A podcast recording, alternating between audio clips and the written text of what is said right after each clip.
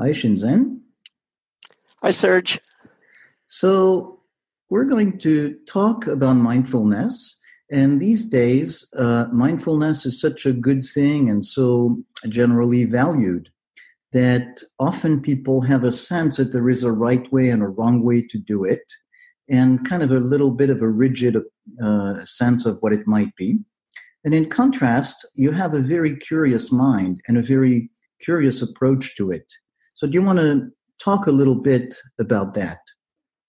Sure. Um, you could uh, say that um, I have an approach that I would call, if I had to find a word for it, modern mindfulness. It's uh, to me a nicer way of saying what some people call secular mindfulness or mainstream mindfulness, but I'm going to choose to just call it modern mindfulness. And for me, modern mindfulness is uh, an interactive dance. It's science and contemplative practice co evolving, mutually nurturing each other to optimize their evolution through time. So, could I stop you for a minute? Just sure. Um, it seems it's very uh, intense uh, when you use the word modern and you use word like evolution. That in a way already you're setting this up as something that's not an eternal thing, but uh, something that you know evolves over time. Yes, exactly the paradigm that we get from uh, Indic civilization, which is actually shared by other civilizations, ancient Greece, uh, some of the thinkers, uh, for one thing. The paradigm there is um, history goes down as the, things are better in the past, maybe even perfect at some point in the past, and then things deteriorate through these four yugas uh, or in Buddhism, they talk about in Japanese Buddhism, mappo, the end of days. Things are so bad now that uh, you know the Dharma is no longer available, etc., etc. So there's an, a notion from India that uh, the only thing that changes through time is things get worse. There's a notion from science that, at least as far as science goes, science gets better it gets deeper, it gets clearer, it gets broader, it's able to uh, perform more and more uh, powerfully uh, with regards to the practical issues of human well being, etc. So there's a notion from science that we should expect things to get better. And they get better by the scientists having un, uh, uncensored but respectful disagreements that eventually lead to a consensus and converge to something, and that's how science grows. So I would say that one of the ways that science can nurture contemplative practice that's personal to me as a teacher is that my approach to mindfulness has been informed by the spirit of science. So part of that information. So just let me let me just repeat that because that's a big uh, thing. That uh, mindfulness and the, or the practice of mindfulness, the teaching of mindfulness, inspired by the spirit of science. Actually, the word I used was informed. Informed. Informed but it's, the, it's the same as inspired. Um, it means that how I go about it has been strongly influenced by the way that scientists go about things. So um, that's one of the ways that I think that science can nurture contemplative practice. Now, contemplative practice can also nurture science. Um, as more and more scientists become meditators, um, they become better human beings and they become better scientists. And so that's good for everyone. And so the nurturing goes in both directions.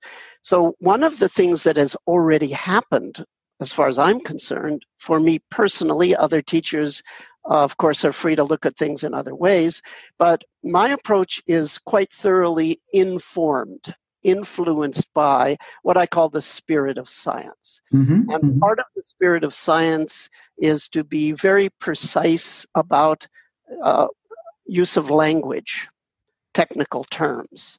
Um, another part of the spirit of science is to actually assume that things can get better, at least that science can get better. And in fact, we'll have a natural tendency to get better.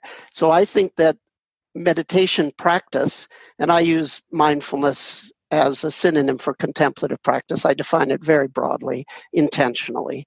Um, I can defend that if someone's interested, but in any event, um, I think that contemplative practice, aka mindfulness, aka meditation, um, should and can improve both the conceptual framework and the techniques and the practices can evolve and get better with time. And uh, I think we should think in those terms.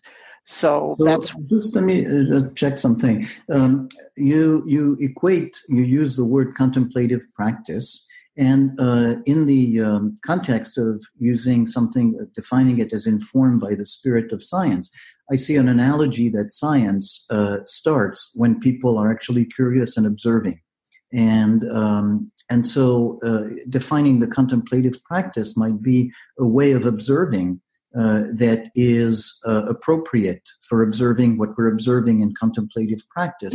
the mind Yeah. works.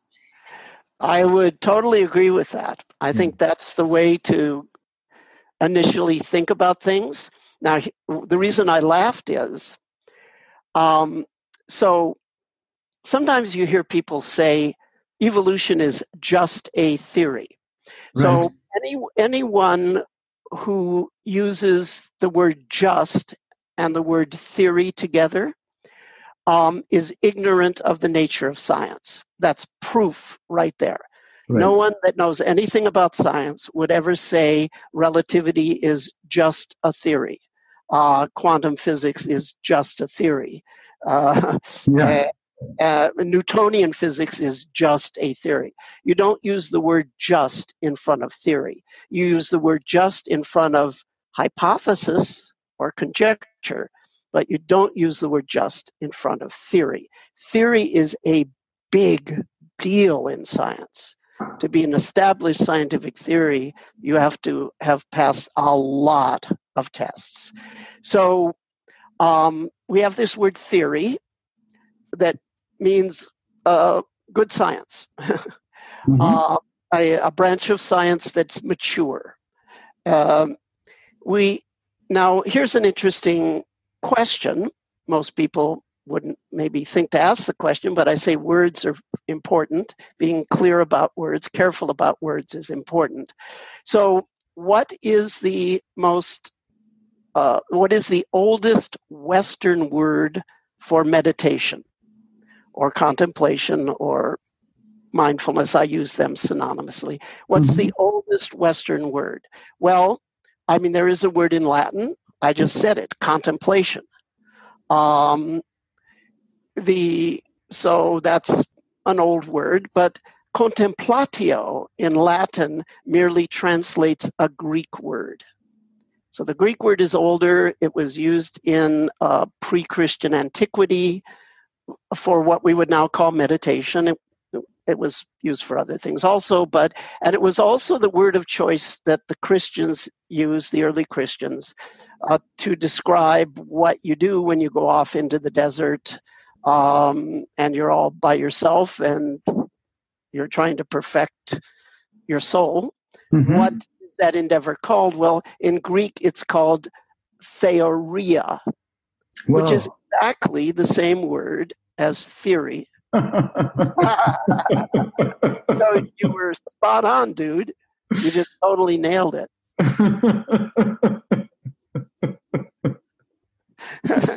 Shinzen Young gives good etymology. yes, yes. No, that's really interesting to see the, the the the divine in the etymology of theory. Yeah. So we're talking about a contemplative approach, and do you want to talk a little bit more about mindfulness from that perspective, a contemplative approach?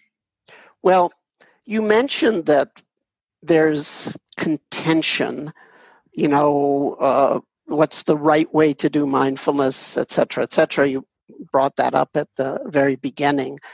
Um, so I would say that part of the spirit of science is to develop what I would call semantic maturity. I created that phrase. Semantic maturity is how mature you are in how you use words. Basically, it's how sensitive you are to context. Uh, same word can mean a little different or very different depending on the context. So that sort of context sensitivity, sensitivity to de, uh, connotation as well as denotation, uh, skill at formulating uh, clear definitions through making the right distinctions on one hand, but also making the right groupings on the other, etc., etc. All of this is a, a kind of cultivatable skill uh, in the use of words. So I think that m- much of the problem of people being concerned or disagreeing about mindfulness uh, goes to uh, to be blunt, a lack of semantic maturity in the dialogue so that people are not cl- uh, clearly defining um, what they're talking about uh, and they don't bother to ask the interlocutor to clearly define what they're talking about. So now they're arguing back and forth, and maybe there's not even an argument there because they haven't clarified what they're talking about. So I have chosen to define mindfulness as a synonym for contemplative practice. And there's a definite reason why I chose that, and it's pragmatic. Um, now, you could say, well, mindfulness needs to be more specific. Uh, mindfulness is I'm mindful when I'm focusing on my breath, and I'm not mindful any other time. Or I'm mindful when I'm uh, anchored in my body, but everything else is not mindful or I'm mindful when I'm not caught in my mind, but everything else is not mindful. Um, or I'm aware of everything but holding on to nothing. Now I'm mindful. That's the definition of mindfulness. So there is, of course, it, it is, of course, useful to have words that mean all of the above. That's true but I would encourage people not to uh, define mindfulness that narrow. Because there, we may be, I said may, not are, we may be at a tipping point with human history where the uh, mutually positive feedback loop between science and contemplative practice, where that loop could gain enough momentum um, to radically alter the course of human history everywhere for the better. And radically means quickly. Um, but I just said we might be at that tipping point. It's it's not ridiculous that we might be at that tipping point, but I'm not claiming we are because that would be a um, uh, an irresponsible, intellectually irresponsible claim. But if we are at that tipping point, then what's more important? To have a word that means I'm aware of everything and don't hold on to anything, or to have a word that means broadly any and all contemplative practice done anywhere, East or West, ancient or modern, in relationship to science. Now, I'm going to claim to have a word that all human beings experience as safe, all major human populations would experience this word as being safe. Um, well, meditation doesn't quite do it because uh, you can't talk to fundamentalist Christians about meditation, it's threatening. Um, contemplation contemplative practice is the right word but people don't really know what that means and it has a connotation even a denotation. It's actually a western thing. It's a christian thing uh, originally. Um, and it, it carries baggage. There is however a word that carries minimal baggage meaning it flies in the people's republic of china in that it will be paid for by the Communist Party. And it flies in Tehran in that the Ayatollahs allow it to be taught. And the word for that thing that works for right wing and left wing, communist or religious fanatic, um, that word is mindfulness. Wow. How important is that word? That word is very important. Just stop for a moment. So, what we're talking about, we put this in the context of a semantic maturity and the context of words, uh, but words not really clearly defined, not clearly understood, and the possibilities for conflict among human beings by using words that are not really uh, clear in their meanings and with the ambiguity and conflict that starts from that. And so, what we're talking about is finding a concept um, that has a broad enough uh, basis uh, to be stable, to encompass a whole broad range of experience, and one that uh, people can relate to, uh, coming from very different horizons and perspectives, as opposed to a sectarian word that seems to say, this is my understanding of mindfulness. And unless you qualify in all possible aspects of what I see it as being, you're excluded.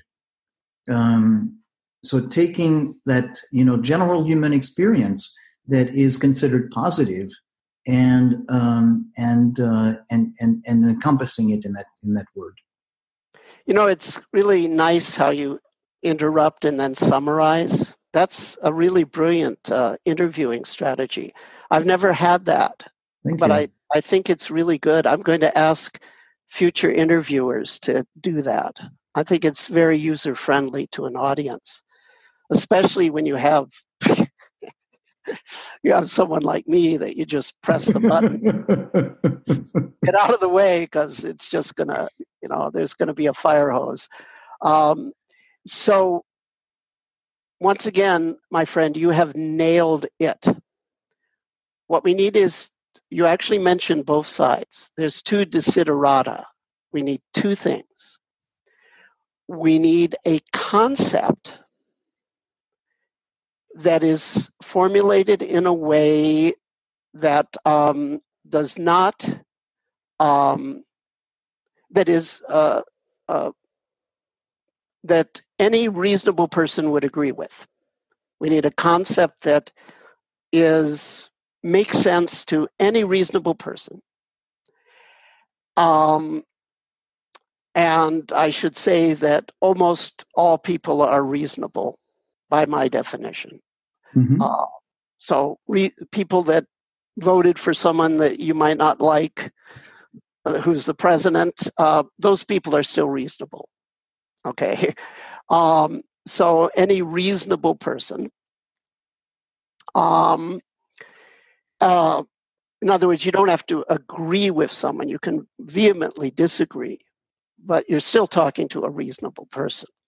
Um, most humans are reasonable. There may be some cases, usually it's pathology or some very weird cases of e- extreme ism, but most humans are reasonable. So, something that most humans can agree upon. Um, and um, that's the first thing we need. And the second thing we need is a word that doesn't threaten anyone for that concept. We need those two things if this is going to go viral on the planet. So that's why I I have chosen to define mindfulness in a sense very broadly, but also to define it very specifically but in a way that covers everything and doesn't turn anyone off.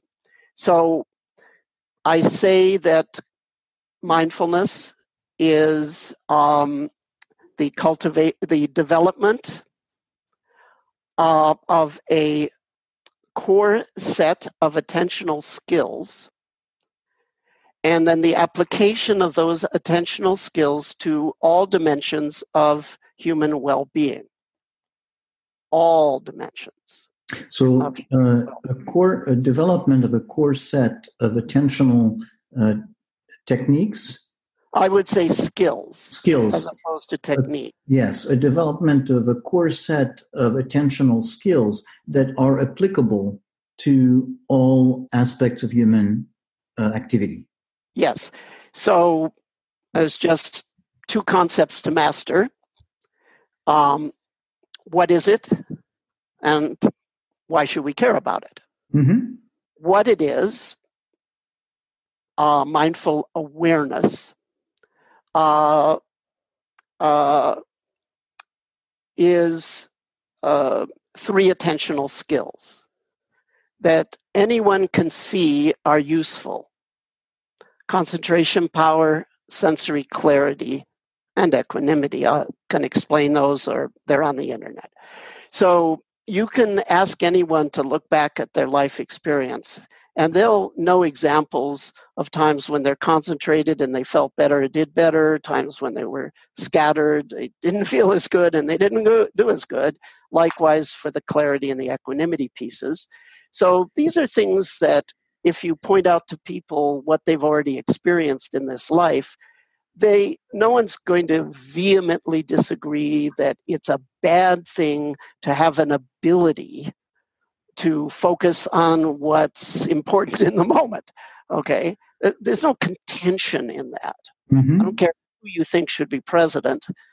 Not, you're not going to argue with that that idea. Um, so uh, the um, so it is the systematic development of these skills, or you can think of them as strengths. Mm-hmm their attentional strength. So you you develop the core attentional skills, so develop the skill. So the question about what contemplative practice is, well, it's developing a certain attentional skill set. Um, and then, of course, uh, the natural next question is why should you bother doing that? And the phrase I would use is to maximize or optimize all dimensions of happiness. So that then raises two questions. What do we mean by happiness? And what do we mean by maximize? By, or another way to put it is it's a what and a how. Mm-hmm. Mm-hmm. What is happiness? Give me a periodic table that covers everything. And then how do these attentional skills serve to increase happiness? How do they serve as part of optimizing happiness? Notice I didn't say that these skills are the whole picture no. in optimizing happiness, no. but I'm going to say that they're key, they're core, and I'll be able to define that in a very clear way, what I mean by that. So develop the skills, optimize the happy, that's it. So, so uh, I, I, I almost tempted to say it backwards, um, and to say, um, you know, as human beings, we want to have a good life, a happy life, by whatever definition of happy we go, um, and so that's a that's a goal that no reasonable person could disagree with. Again, the definitions could vary enormously into what constitutes that happy life. Um, then we go with the idea that there are some skills, some very basic skills that will make this goal possible. And that's we talked about concentration, qual- uh, clarity, and equanimity. And then comes the practices that will develop these skills.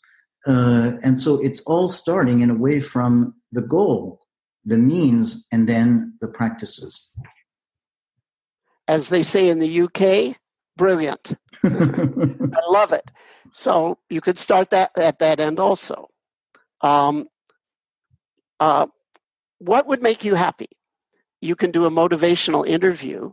What would make you happy? And they'll start to list all the things. And you say, anything else, anything else, anything else, anything else. And when you've completed that, if you've drawn out of them um, skillfully um, everything, you've got this matrix of all the things that people call happy. uh, and it, it represents a dimensional analysis of happiness. I distinguish 20 subdimensions myself. So, in any event, here's what we mean by happiness. And by the way, we're defining it broadly enough so it's not just about how you feel, it's also about how you act. And it's not just about you being happy, it's also about your extended identity your friends, your family, your community, your country, your, your company, the whole world, the observable universe, the multiverse. It's not just about one person. So we're defining happy to be broad and deep. Um, ordinary happiness, and it's going to turn out that there's some extraordinary forms, dimen- well, extraordinary dimensions of happiness that are independent of conditions. So, in any event, um, so here's what we mean by the happy. And here's how concentration, clarity, and equanimity, in specific, function to optimize the happy. Um, and so a mechanism, plausible mechanism, whereby those three skills impact the 20 subdimensions of happiness that I claim I can uh, uh, present. So, plausible mechanism, the attentional skills. Um, how is this related to reducing suffering, elevating fulfillment, understanding yourself at all levels, from the individual psychological to the absolutely impersonal universal? Um, how is it related to positive behavior change, to being an admirable person, to being a skillful CEO? How is it related to uh, a call to service? How are these skills related to these dimensions of happiness? I can I can give you plausible mechanisms. Mm-hmm, where, mm-hmm. Now, then the ne- so that's a how question. Then the next how question is how do I develop those skills? Right. Well, you need to do retreat practice. You need to do life practice in between retreats. You need at least one technique. You need to get support. Eventually, it's useful to learn how to give support. If you have all those pillars in place for your whole life, it is highly probable that you will develop those skills to be not 10% happier, but easily 10 times happier. Um, so, that's the message. Now, everything has been defined so carefully here um, that it can't put off anybody. It's it's agreeable to mm-hmm. any reasonable person. Um, now we need a name for this that's acceptable in all current cultures.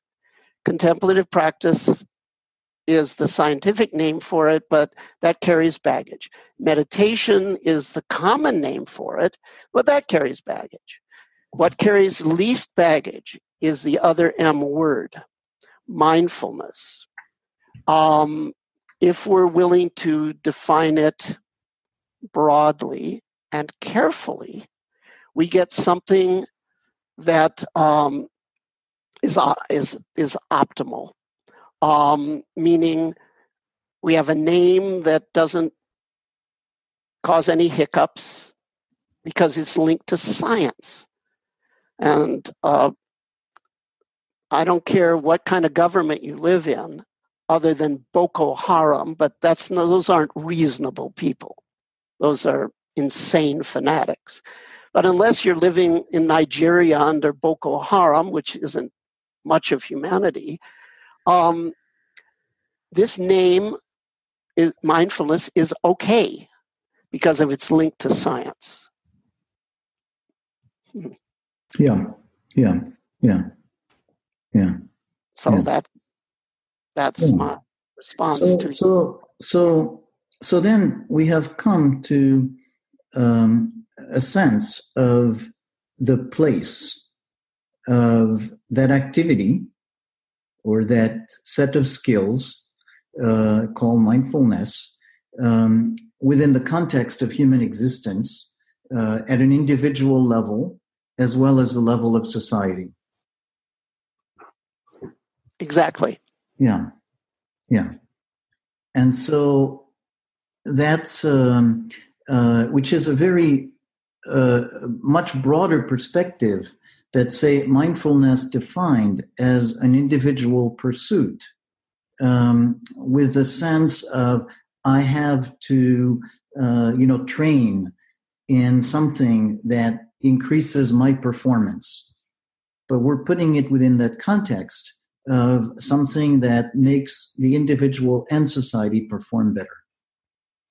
The idea is to create a formulation that's easy for any person around the world, regardless of their culture, that's easy for them to relate to, but at the same time can deliver um, the goods, Mm-hmm, mm-hmm. meaning at the deeper levels of freedom from suffering, at the deeper levels of maximal fulfillment, at the deeper level of understanding yourself, um, comes classical enlightenment Mm-hmm. and an aspect of uh, skillful action, which we have chosen to define as one of the goals of mindfulness. Mm-hmm. Skillful action is not mindfulness. You can be a very mindful safecracker. You can be, uh, meaning you have a lot of concentration, clarity, and equanimity. You can be a very mindful sniper, meaning you have a lot of concentration, sensory clarity, and equanimity. I know we would like mindful to be equated with a certain set of values, but that's going to turn off people as soon as we start to talk about that. Yet we have to have those values there. They must be there. Where do we put them conceptually in order not to get pushback? Well, there's a place. We can say becoming an admirable person is part of being happy, and we claim that mindfulness maximizes all dimensions of happiness, including character, aka Shila. Hmm. Hmm. So, in tradition, you were talking about reversing things. Yeah, So, yeah, yeah, yeah, yeah, yeah. Traditional, traditional Buddhism, Shila, Samadhi, Prajna. Right, Take the Eightfold Path and you can crunch it down to the threefold training right, right. character, concentration, and then wisdom. Mm-hmm. The wisdom is what happens when the concentration is informed with clarity and equanimity. Mm-hmm. Uh, the equanimity is the letting go of craving and aversion. The clarity is the careful observation that leads to, oh, there really is no self thing called a Mm. self here, etc., etc. So the concentration combined with the clarity and equanimity dimensions gives you the wisdom. So Shila, Samadhi, Prajna. Hmm. Character, concentration, but then extended into wisdom. So the eight factors boil down to the four, the three trainings.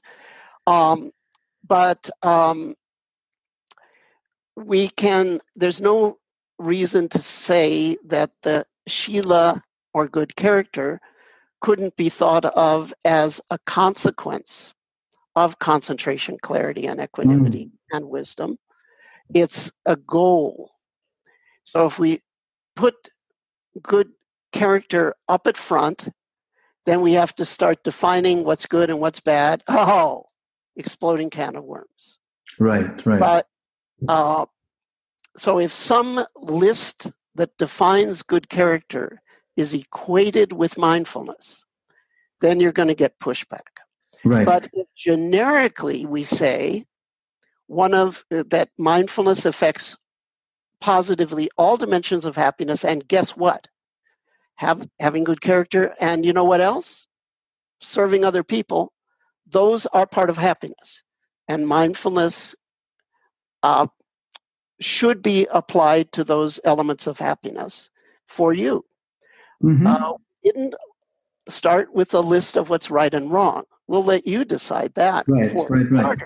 Right. So that that uh, so so it's not about again we we we uh, veer away from that very narrow definition of specifics um, to come to what constitutes the essence, and even something like serving people um, uh, is something that's not necessarily something that comes from a moral point of view, but you could say come from an observation that we evolved to be social animals so that it's in us, it's part of our fulfillment to not just seek individual fulfillment, but you know we're wired to also find satisfaction in um, you know the sense of being connected. And in fact, a case could be made that that's our defining feature.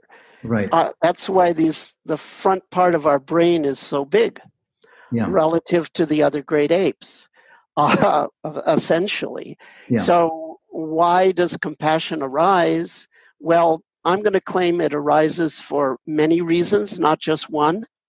But as you're suffering less, as you are more fulfilled, as you understand yourself at deeper and deeper levels, it is quite natural to want to be a, of service to others because now you have the um, the breathing room to do that, whereas before all the bandwidth was taken up with. Mm-hmm, mm-hmm. So I'm wondering if maybe this might, this might lead us to a possible way to conclude this.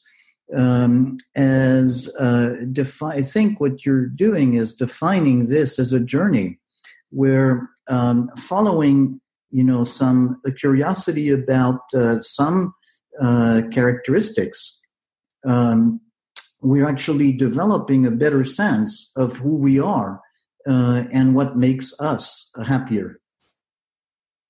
And therefore connected to uh, our potential and our, uh, you know, our sense of uh, being human beings.